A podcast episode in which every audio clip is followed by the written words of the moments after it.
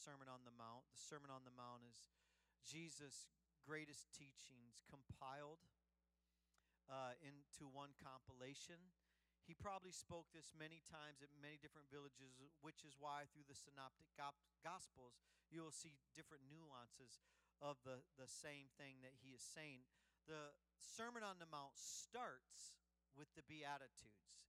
We've been spending this summer going through the Beatitudes, and these are attitudes that we should take as believers, that we should want to live out these attitudes in our faith. And the thing that's not in my notes, but I, I felt this morning I wanted to share this, and I don't know why I want to share it. Um, but to share like how they are intricately placed by Jesus. They're not random. They're not just like here's nine beatitudes and you know throw them in any order. It works. No, Jesus actually had a systematic way of presenting these beatitudes because one leads to the next. It, it, he's, he's actually implying as, as we start growing in faith, you start moving through these different elements of the Beatitudes. You're becoming more, you're being transformed. The first four are internal, the last five are external. This is fascinating to me. So I, I just want to highlight this today. And as we go through the Sermon on the Mount, I just want to reiterate that these are kingdom values. These, is, these are values that Jesus are teaching us live this way, and it's a hard standard. The Beatitudes are hard. The uh, not impossible because through the working of the Holy Spirit we do that. We're able to live out this faith. They should challenge us. They become a standard of living, and sometimes the values mentioned in God's word doesn't line up necessarily with the world's values. And that's why it would sometimes be a challenge for us. But he says, he says, uh, it won't come up on the screen because it wasn't in my notes. But blessed are the poor in spirit. The first beatitude, uh, blessed means to feel fortunate, right? That you feel a, a deep sense of well-being. It comes from an inner joy because of our salvation with God. So, blessed, you're fortunate from the salvation with God. Blessed are the poor in spirit, for theirs is the kingdom of heaven. So Jesus starts the Beatitudes out with saying, you have to recognize your spiritual poverty. That's how you enter the kingdom of God. Realizing we're broken and we're sinful. And when we realize our spiritual poverty, that's the beginning point. That's the starting point of our faith. Then the next beatitude is Blessed are those who mourn, for they will be comforted. Now, when you read the commentaries, the, the, the, the mourning part can be obviously any part of our life that we're mourning, but the, the trunk of it, if you think of a tree, the you know there's the trunk which is the main you know the life of the tree and they have all these branches right? So when we talk about being poor in spirit the trunk of that is you need to be saved but there's branches and there's other areas of our life that we feel like there's some spiritual poverty in us. The next one is blessed are those who who mourn that's the trunk of it and the trunk is our sin that when we realize our spiritual poverty we actually feel like i am broken and i need someone to save me from that all the things i've tried to done hasn't worked then, once we realize that, we enter the kingdom of God. We've asked Jesus into our life. Now, there should be a bit of grieving over um, our past, over our sin, over our brokenness. We're mourning, maybe even the loss of an old lifestyle. We mourn that, but it says He comforts us. In other words, once we recognize our sin, He says, I don't want you to stay in shame. I'm going to comfort you. Don't be ashamed anymore. Don't be a victim. I want to move you past this. So that's the progression of the Beatitudes. The third one says, Blessed are the meek, for they will inherit the earth. So you're moving from your spiritual poverty, you're mourning over something lost in life. Jesus comforts us, brings us out of that shame, and we enter, a, we grow, and He softens our heart with meekness. Now remember, when we talked about that, that meekness uh, doesn't mean powerless doesn't mean no convictions. What it actually means is our strength, our power, our conviction surrendered to God. And now He's the Lord of our life. And so now We leverage our influence for God. We leverage our strength for God. That's what me. We're not going to be prideful in our strength. We're not going to be prideful in our knowledge or our theology. We submit all of that to the Lord. That is what meekness is. So it starts with I'm, I'm in spiritual poverty, and then I move. It, uh, I, I move to like a place of like now that I've discovered Jesus. Oh, I got this stuff in my life I want to be healed from. He comforts us, and then he starts maturing us and says, I, I need I need the, your strength submitted to me. We become meek, not weak. Meek, and there's a difference. The fourth one, he says, Blessed are those who hunger and thirst for righteousness, so they will, will be filled. It doesn't start with hunger. It starts with spiritual poverty, moves to mourning. Then, then we start submitting our strength to the Lord. We realize, wow, the more I submit to Him, the more I feel life. The more, I, and then we now we start hungering for more of God. Are you seeing the progression of the Beatitudes? It's not a random order. So now that he's so God over time starts internally working in us. We recognize our spiritual poverty. We mourn over some brokenness in our life. He comforts us. We become meek as we submit our lives to Him. Our power surrendered to Him. We start becoming hungry for more of God, and then it starts moving into the realm of other people. He works internally in us, and then it starts uh, bearing fruit external from our lives. Which is the fifth one, which I think Pastor Jeff taught on a, a couple weeks ago. Blessed are the merciful, for they will be shown mercy well, showing mercy to other people is what he's talking about. And then last week, Michael talked about blessed are the pure in heart, for they will see God. So as we are growing in these internal things, we're expressing mercy. There's purity in our life as we're living out our faith. We're able to see God in our marriage. We're able to see God in other people, even if they're not living up to the standards of God. That purity in us, we can see it. We can see God around us, external, like the, the faithfulness of God, the love of God, the ways of God. And then today, this one will be up on the screen. This is what we're going to focus on today. Blessed are the peacemakers for they will be called children of God. Now that we're working through these progressions of the Beatitudes, we realize our spiritual poverty. We're mourning over something in our lives, sin that He's healing us of. And then we, we move to the place of being comforted through that. We're sur- surrendering our strength to Him. We get hungry for more of Him. We're, we're discovering being merciful to other people, loving people well. We see the purity of God in our life. And then we be, we become peacemakers from the place of purity. You can't make peace until that purity is in your life. This is very important. I'm going to touch on that in a minute. But you're children of God. You actually start believing, I'm a child of God. And your spiritual poverty part, you might not see that yet. As you're working out your faith and living in faith, we might not see yet, I am loved. I, I, as we work through it, we begin to see, and it dawns on us, I'm a child of God.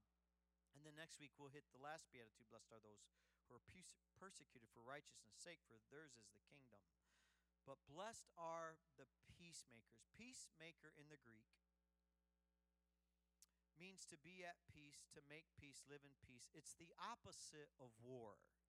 Now, most of us here, unless we've been in the military, have not experienced war, war, but he's but we had World War III in our marriages. Am I right? Like we we've had conflict in our life. None of us are going to be absent of conflict.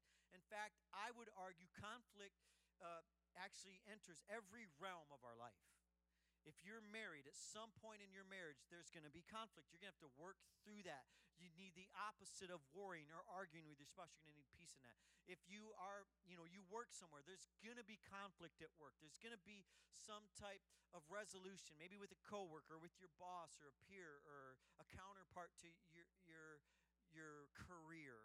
It could be if you're raising kids and they're in school, somewhere in that 13 year period from kindergarten to seniors, there's going to be conflict. Maybe with another student, maybe you know your child breaks up with their boyfriend, girlfriend, and now you got to work through that. It could be that you, you don't agree with the curriculum that's being taught. You're going to have conflict in that. Church, church is not exempt from conflict. In fact, I would argue if you're at a church that never has conflict, you might not be in a healthy place because they're probably avoiding it. Now, if you feel like I finally found the place that 100% aligns with my theology, 100% like I agree with everything the pastor says, I, you know, if it all you're in the wrong place. If you find the perfect church, you've heard me say this before, leave because you'll mess it up. But conflict is healthy. Now, let me say that differently. I don't like conflict, none of us do. But I do healthy conflict, I like the outcome of it. I will engage in something uncomfortable, I will engage in difficult conversations because I like the outcome of healthy conflict. Now, there is unhealthy conflict, but there is healthy conflict too. So, I worked up this definition. Peace, a peacemaker is this someone takes love and works it towards reconciliation between individuals or parties. It's all acts of love working toward reconciliation between individuals or parties.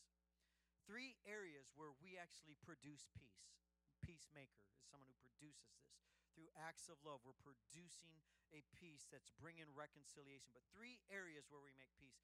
The most uh, kind of common one that has is more of an internal conflict than it is external is making friends or maybe dating someone, right? When you're dating someone, you're putting on your you you're wanting to act loving, you're wanting to put on your best to win them over. You're trying to build a bridge to build trust in a relationship or maybe even a friendship. The conflict is this is a stranger. This is someone who doesn't know me yet. Can I trust them? This is the conflict you're working through making friends or dating someone. The, ex, the next area, which is the one we're going to focus on today, is like having conflict resolution in some area of our life. There's real conflict, there's a disagreement, there's a breakdown in the relationship. There needs to be a reconciliation, there's a restoring of a broken relationship. That's number two. Number three is it might not be something that you are in, but you will be a party to bring, you're a mediator between two parties, right? I've heard this about Jimmy Carter. Like, uh, I don't know much about his policies. I was a kid when he was a president. I do remember him. But um, Jimmy Carter was known for being a peacemaker between two people who had disagreements. Now, I'm not endorsing him or any of, I, I don't know actually a lot about his, his politics. However, I know he was known for that. Do you guys remember in April we had our friend Barat from Kosovo, from the nation of Kosovo? He was a Muslim who came to faith, came to Christianity,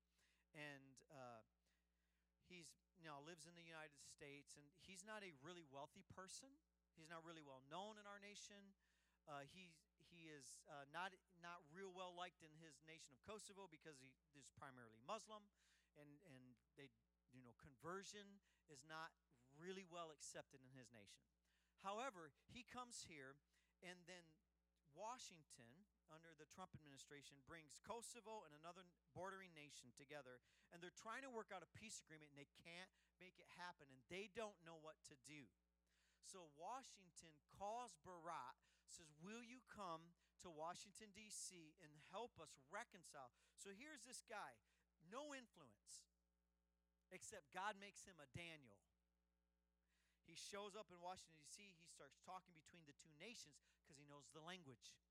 He knows, and he realizes, oh, this is all over a, a lake, a, a, a, a, uh, lake that's right in the border. Who's going to get the lake? So once he figures that out, he's able to go back to the Trump administration and say, here's what's going on. If we can just, so they work on it all day long and they have like, I think till midnight or maybe the next morning before the nation's like, but there is a bitter dispute and, and Barat was able to make peace and actually have the agreement happen.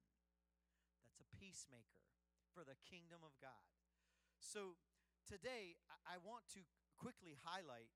Um, I want to talk about what it is or how, how do we work through conflict. And it's going to be very generic, but at first I want to talk about what it is not. Because there is peacemaking and there is peacekeeping, and there's a difference. So, what peace a peacemaker is not is number one, it doesn't mean peacekeeping. Do you know what I mean by that? Like a peacekeeper minimizes avoids conflict, always, you know, doesn't want to bring up what's going on, doesn't want to talk about the elephant in the room. They don't want to talk about what they're going through. A peacemaker wants to work to solve it. And that's the difference. Peacekeeping is I'm going to be quiet about it because I don't want to make any ruffles. I don't, you know, I don't want to uh, hurt anybody's feelings. This this is one of the most shocking things to me that Jesus says in Matthew 10 34. He says, Do not suppose that I have come to bring peace to the earth. I did not come to bring peace. What do you mean, Jesus? You're called the Prince of Peace. Yes, When we when we surrender our lives to him, peace comes to us. The Prince of Peace gives us peace. But we have to submit to him. But a sword, for I have come to turn a man against his father, and a daughter against her mother, a daughter in law against her mother in law, and a man's enemies will be members of his own household. Why? Because when we submit our life to Jesus, the truth of God's word and the truth of who he is, the truth itself becomes offensive. And peace, me, peacemaking does not mean peacekeeping. Peacekeeping is, I don't want to work on this. You know, I just rather not talk about it. But a peacemaker says, no, uh, we need to talk about. Number two, peacemaker um, does not mean compromising God's word. I think the church in the Western cultures, which uh, was Canada, America, Australia, Europe, we've lost our prophetic voice because we've compromised God's truth for the sake of not offending. And I don't mean in a mean way, but a peacekeeping is when we compromise kingdom truth for worldly values. And the world's values right now is bringing a lot of confusion. I, I would say from, gen, from, the, from the baby boomers up to the millennials and every generation, we are a confused generation because we have lost our prophetic voice to the culture because we've compromised God's truth for the sake of not offending. And so what we what we have seen is now the church becoming confused about religion, becoming confused about marriage, becoming confused about gender, becoming confused about identity. And so, what we've done is we've now tried to adapt the world's ways and say, well, if you feel this way, this is who you are. And it's no longer that we submit or commit and form our lives to the image of God, we are forming um, God to our image. And we've compromised God's truth because I, you know, I don't want to necessarily say, you know, today, if you hold to a traditional view of marriage, it's considered homo- homophobic. And I would say, no, I'm I'm not homophobic. I just hold to that view.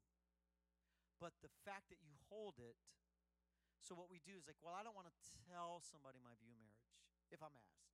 I'm not saying, you know, make waves for the sake of making waves. But I'm saying we must stay true to God's word because it's the thing that really people really sets people free. It's the truth that you know that sets you free, not the things you feel. Your feelings are great indicators that something's going on, but they're terrible masters. So you need truth to set you free. James tells us the wisdom that comes from heaven. Let me just say there's God's wisdom and the world's wisdom, and the two aren't always compatible.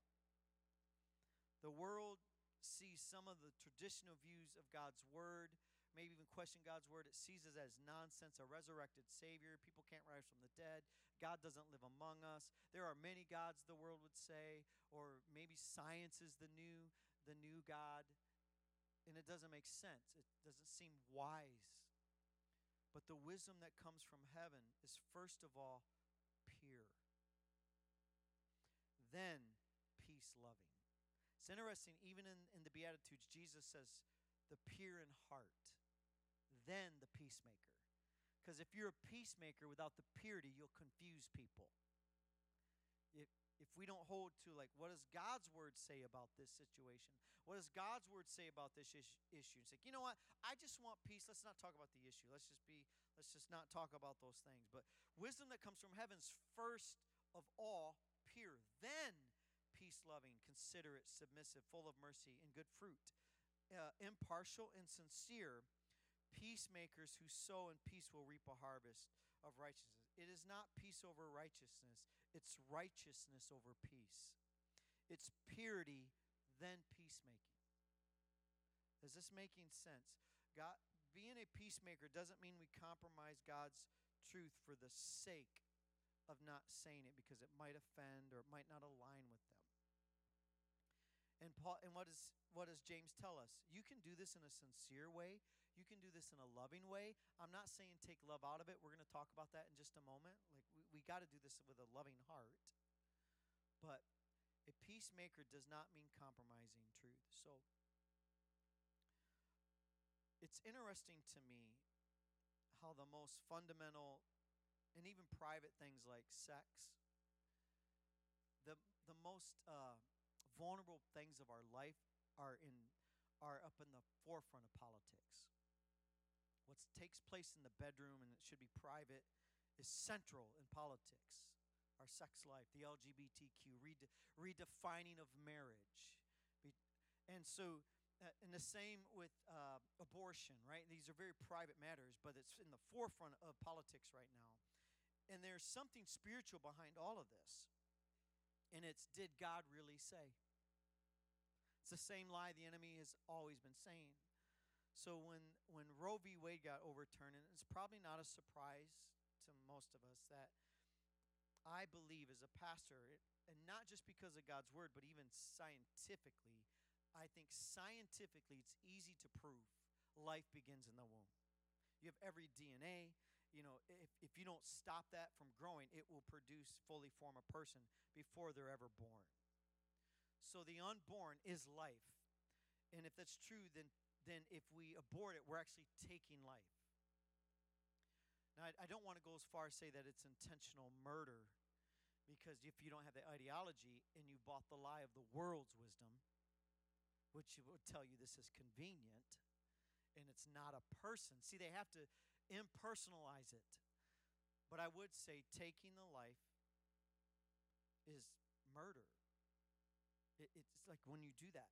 And I've said this in, in the past, like I'm sure when I say that, there's women in the room, you've been through that trauma. But I've never, as a pastor, um, ever met a woman, and I'm not saying they're not out there, but I've never met one that I've ministered to that said, I was glad I did that. Even women who don't believe in God regret it.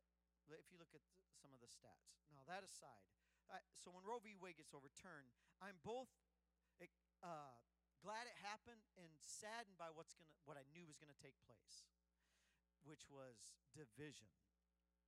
So Pastor Lee made a post about uh, the spiritual, so not even political, and not even trying to pull people from the other ideology into it. He was talking only to Christians. He's saying, "Hey, this is spiritual."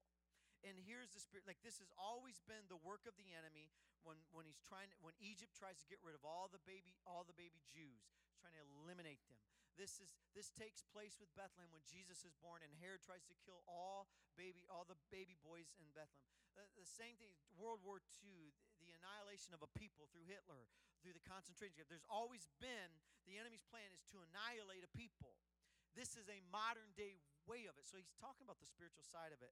So I, I, I thought it was interesting read, and I, I shared it. And man, did I kick over a hornet's nest. And it, I mean, it just, it sparked so many debates. But the peacemaker, the peacekeeper would say, don't post your views. And honestly, I am very conservative with what I post not to be key, peacekeeper, but I just know that social media is the worst platform. I want to talk to you because now you can hear my tone. Now you can see my heart. But a social media post feels impersonal and can can even be loving but be heard unloving because you can't hear tone. You can't see facial expression. You can't see the body language of what's being said. So I'm conservative of what I post. I usually just post things. Not because I'm a peacekeeper, because that's not the platform I want to bring peace through. I want to talk to you. I want to know you. I want to know your story. I want to relate to you. So, however, I made this post and it, it kicked over, but I can't compromise what I believe that's a pure truth. That's a person. The same way a tadpole's a frog is the same way the conception in the womb is a person. It just looks different. Number three, what it is. So, number one, it's not peacekeeping, it's not compromising God's word for the sake of peace. Righteous standards must not be compromised to make peace with others. Number three, it does not, it's not always achievable. This is the part that I think Christians really get. Uh, both of those. Do I do I not say anything or well, I would say it depends on the relationship. Do you have the relational equity? Do you have a voice with them? Do they, you have permission to talk with them? but it's not always achievable. Sometimes holding a godly standard offends just because it's a standard. You hold to this view of marriage, you hold to this view of identity. And just holding a biblical view offends in itself without even saying anything, and it's unachievable. And so, in that post, I had some very, very close person I've known my whole life who doesn't agree or align with my faith, which is fine. Uh, I think we can have different views, and our different views does not diminish yours. If I'm a Christian, you're not. Me being a Christian does not diminish your view. I think I'm my view's the truth, and I think you may be deceived, but doesn't diminish your view. And so we say, well, so anyway, this person I loved, uh, love, posted just harsh things to me personally, uh, publicly. I'm like, wow. But I, I could add, add a couple things. I thought about what do I do here? My thought was if I respond, it's the wrong timing and I can't actually win here. I'm not going to win this argument. They're so deep in their ideology, and I'm in mine too, that I know that they that I just have to walk away in love. Because not peacemaking does not always mean it's achievable. If you can achieve it, do it, but it doesn't mean it's possible. I would say, let me say it differently, and this is the big idea today. The big idea today is don't burn bridges, build them. Peacemakers build bridges, they don't burn them. And if I had responded, then I build, then I burn the bridge. If I'm like, you know what, actually, and I and we go into a quick social media war, and I start worrying, I pull out my firing weapons, my fingers, and just start throwing theology, which they actually don't care about. It's not achievable. Romans 12, 17, 18 says, Be careful to do what is right in the eyes of everyone. So, everyone's unbelievers, people who don't agree with you. So, you have to be careful. It has to appear right to them if it's possible. Not to compromise God's word, but if it's possible. In other words, he's saying it might not be. It might not act, it might not be achievable. As far as it depends on you, live at peace with everyone. So if you can make peace, you do it together, build trust, reconcile, and do it with love. If you can't do it and it's not achievable, you walk away in love. Either way, you're acting in love because peacemakers is, is love working toward reconciliation. So let's land it here. How do we do this? How do we work through conflict? Number one, always pray and reflect the heart of God. I feel like where I missed it in that post was I wasn't I didn't reflect my heart or the heart of God. I wish I would have said something like if you're hurting or you're considering or you've gone through an abortion, I want to help you. It's different than I believe this is wrong and this is like there's a tone that people heard that wasn't my heart. I didn't pray through it. I just responded. It was uh, it, I, I didn't do it the best I could have.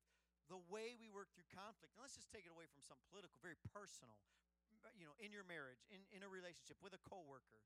Before you have the conversation, pray, get, get God's heart on it, and reflect his heart. Matthew 5, 43 through 47. You've heard that it was said, Love your neighbor and hate your enemy. But I tell you, love your enemies and pray for those who persecute you. You know, when I was being called, I was called hateful a couple weeks ago, like publicly. This is hateful, and you're you're leading a cult. like, okay, uh, I had to pray for them. That was the position I took. Like, okay, if I respond, I'm not going to do that publicly.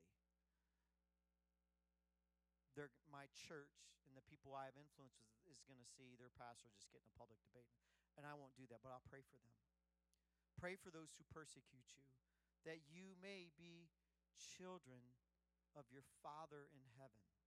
He causes his sun to rise on the evil and the good and sends rain on the righteous and unrighteous. What Jesus is telling us, it is possible to live well with people who have different ideologies than us. And we can actually make peace in it. And we're to pray for them and to reflect our heavenly fathers. If you love those who love you, what reward will you get? And not even are not even tax collectors doing that. And if you greet only your own people, your own political views or your own religious views or your own ideology. What are you doing more than others? Do not even pagans do that.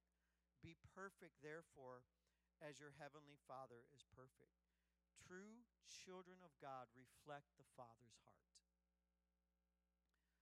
Our attitudes towards others should reflect our relationship with God. Have you ever heard someone say, like maybe a newborn or even a toddler or even a, a teenager, like, man, they look just like their dad or she looks just like her mom? And even with our boys, people say, Joey looks like Jenny. Mike, Michael looks like Mike. And like you can see the, the resemblance. They look just like their father. I, I remember when I was leading worship in Kalamazoo, we would broadcast on cable. It was before live stream was a thing. So we would film every service, and then it would get edited and get put on cable TV. And when I rehearsed with the band, I would set my microphone up and face the band. So, you know, so I could see them as we're working through rehearsal before the service.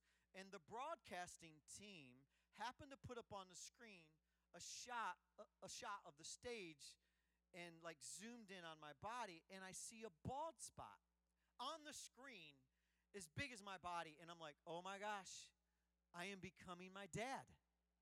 I, I didn't even know I had it. Literally, didn't even know this was like balding back here until I seen it on the screen, just like my dad. And if you've met my father, we're the same stature. Our mannerisms the same. We kind of hunch. We kind of there, there's a lot of similar manners. Why? Because that's where I've come from. Jen and I, we were just down in West Virginia on our vacation, and the people down down there they talk different than we talk in Michigan. Why? Because we we start resembling who we're hanging out with and the culture that we're inundating our life within. So we can know we are his children by the willingness to sacrifice for peace the way Jesus did. Like if God is peace loving, we should we should pursue that. If God's if whatever God is pursuing, we should be pursuing. Whatever he loves, we should love. I learned to love certain things that my dad loved. My dad didn't like sports, so I grew up not liking sports. I'm, I, didn't, I didn't make that choice. It's just reflected of the environment and the relationship that I, that I was in. My dad enjoyed working on cars, so I learned to enjoy. I'm not as good at it as, as him, but uh, I learned to, like, I, I can tinker on a car, right? Because you learn to reflect who you're around. And when we're working through conflict, we should pray and reflect God's heart. So he tells us, I cause it to rain on the good and the evil, on the righteous and the unrighteous, because everyone who is not aligning with God yet, they may be in their unrighteousness, he loves them people of different faith, people of different backgrounds, people of different ideologies, people with different political views and different religious views and different they are all made in the image of God. What I love about Christianity is we're the ones you, we, we, we have the saying we talk about um, you see that little symbol? It has like all the different faiths. It has like a jewish star christian cross the, the, the muslim moon. Uh, yes coexist and I think we're the ones, we already do that, but Christians are the ones that really want that. We want you, every, every religion wants the others to convert to them, but we're the ones that are saying, I'm okay if you don't, because I can still love you. I, I, I can still reflect God's love towards you. Because peacemakers build bridges, they don't burn them build bridges with other people's different faiths, with, with atheists, build bridges. And, and so if you're in conflict with your spouse, build a bridge, don't burn it down. If, uh, if your goal is to win the argument, you've already lost, be a bridge builder. Number two, how we work through conflict is avoid nursing a grudge and own your part. If we're going to work, be a peacemaker, one, we'll pray first, get God's heart so we reflect it. Two, we avoid nursing a grudge. We don't dwell on the situation. We want to check our attitude and we want to own our part. Isn't it true? We naturally think we're always right, the other person's always wrong, and God is always on our side. Just two of us. I'm right, you're wrong, they're wrong, I'm right, God's on my side. It's interesting to me that the Civil War, both the North and the South, quoted the Bible. That rocks my mind. Like, how do you come out with God's word as this is okay?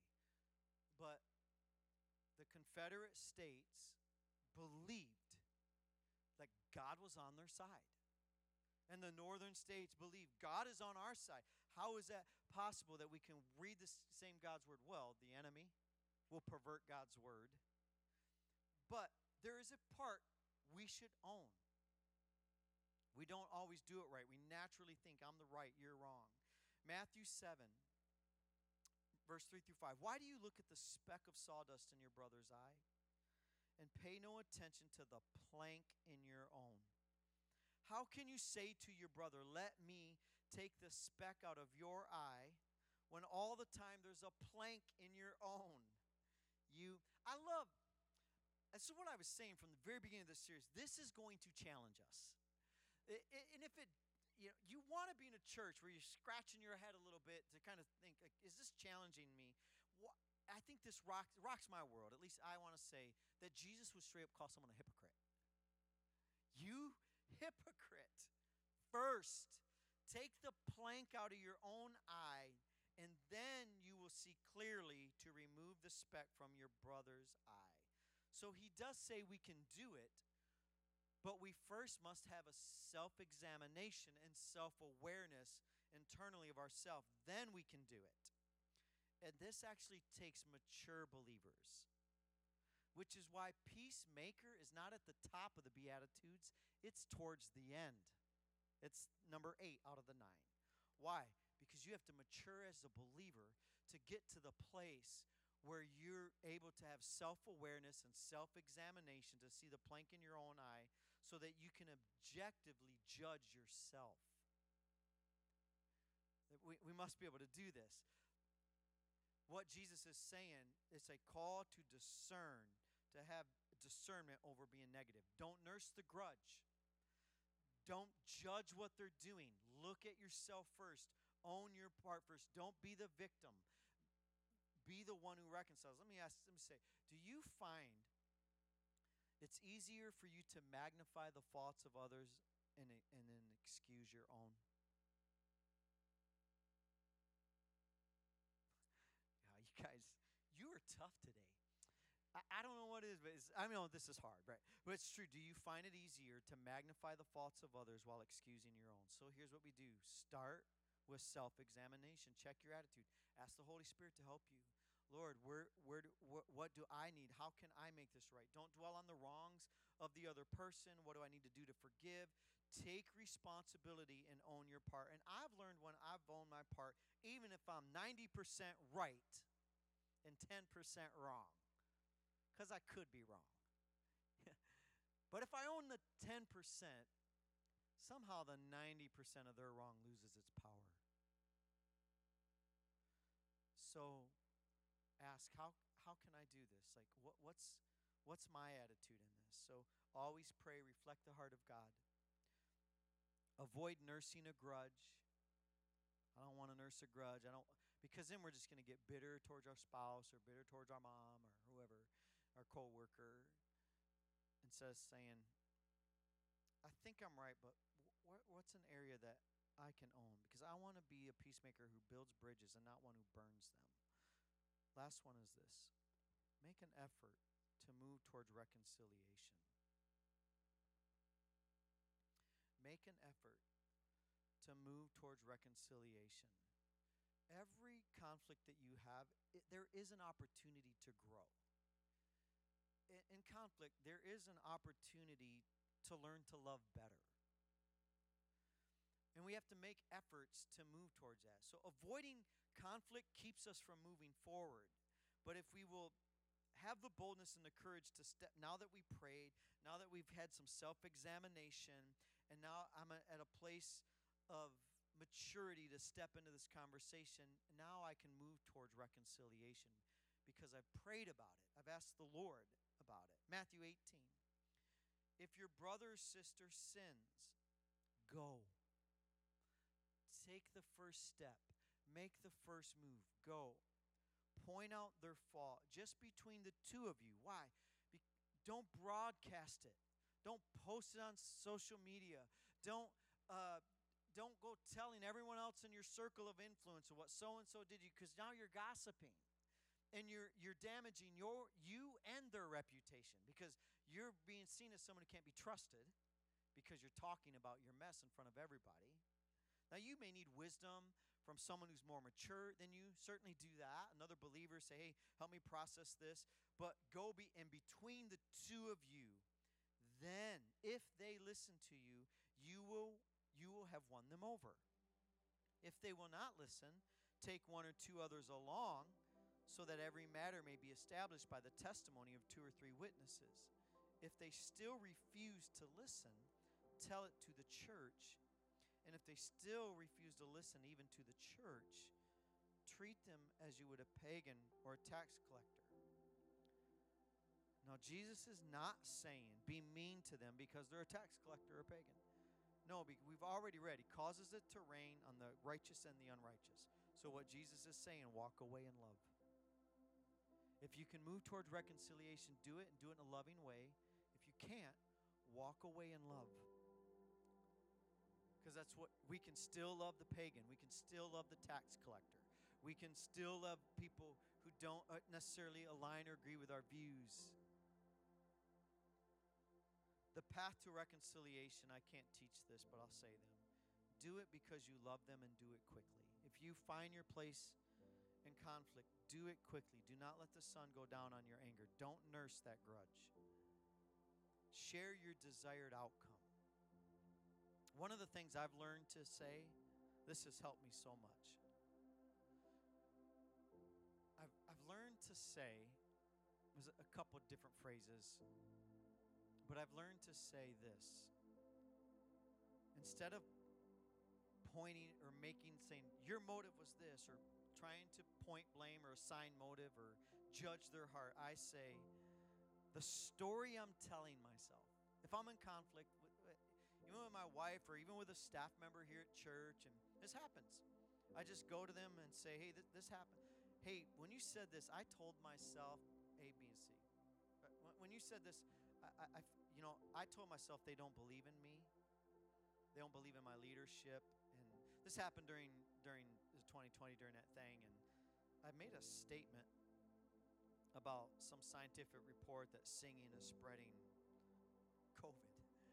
And when I said it, uh, uh, uh, one of the leaders got really upset. We're not singing in church anymore. Just went off, and I and I and uh, and I, could tell. Okay, I said something that's bothered them, and um, and so I said, "Nah, that's not what I'm saying. I'm just saying what this report I read."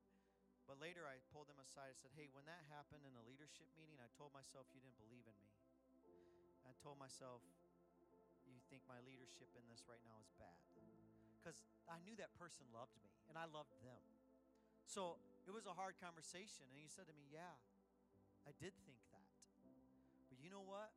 We're stronger together because I moved towards reconciliation. And I didn't assign blame. I said, Here's what I told myself. I want to own my part, and then we can work through it. So do it because you love them, share your desired outcome, and deal with the issue, not the person. Respectfully listen, allow them to be heard, extend forgiveness, and work towards building trust. Forgiveness is immediate, trust takes time. Here's what I want to do I want to, I want to pray for you. I want to pray for two groups of people. And the first one, I just want to start here. Would you bow your heads? If you're here today and you're in the middle of a relationship breakdown, there, there's conflict in a relationship with a coworker, maybe your parents, a spouse, a sibling, a relative, a friend. Um, and you don't know what to do. I, I want to pray for you. I just want to impart wisdom, and I'm not going to embarrass you, out, or say, hey, share your story.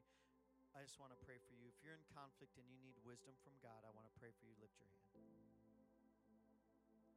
Okay, Father, you see all those who've lifted their hands. Today I pray in Jesus' name, wisdom. Father, I pray, Lord, that you would give them the right words to be a peacemaker. Lord, that you would give them the right actions of love, the right words, and the courage to have the conversation. Father, I pray that we would not be a peacekeeper withholding, but Father, we would instead step into it and pursue peace. And I pray for the wisdom for the conversation. I pray you would even go before them, Lord, and already start working out the correct. Um, just go before them, prepare the hearts for the conversation. Let it be well received and let there be reconciliation. I pray for reconciliation in marriages, reconciliation in friendships, Lord, uh, conflict resolution in our work environments, Father, a strengthening that, that, and I pray that our love would be apparent. I pray you bless them, Father, and, and help us become peacemakers. The second person I want to pray for today is you're here today and you don't know Jesus, but something told you to go to church today. I want you to know that's not an accident. That was the that's God pursuing you. If you if you thought I should go to church today or maybe you got an invitation you said, "Yeah, maybe I should." If you've been thinking about God, he's been pursuing you. He pursues us in our thought life. And you might not have known that that was his voice. The scriptures say, "Today if you hear his voice, do not harden your heart." Or maybe you've walked away from faith and you've come in today because you need to re engage. You need to recommit your life to Jesus. Either one of those, I want to pray for you. I'm not going to embarrass you, but I, I want to pray with you. I'm going to count to three. When I say three, I just quickly lift up your hand. One, you know because something, as I was talking, you thought that's me. Two, your heart's probably pounding. You've been thinking about God this week. He's been pursuing you. Don't let this moment pass you by. Be bold. Three, quickly lift up your hand so I can pray for you. Thank you. Anyone else? Church, God is in the room. And we're going to pray together. And here's what I would like I would like us all to say this. And if you mean this, Jesus is coming into your life, or maybe you're re engaging your faith, but Jesus is for you. Hear this. Jesus is for you. If this is a first time decision, Jesus is for you. If this is a recommitment, Jesus is for you. So we're going to say this prayer, and I'm, because we lifted our hand, can we all pray this together? So repeat after me Jesus, I invite you into my heart today. I recognize my spiritual poverty, my sin, and I'm asking for you to save me. Jesus, save me. Because I believe that you died and rose again for me. I choose today to follow you. And I turn my back on my old life to live a life with you. Teach me how. I make you Lord submit my life to you. In Jesus' name.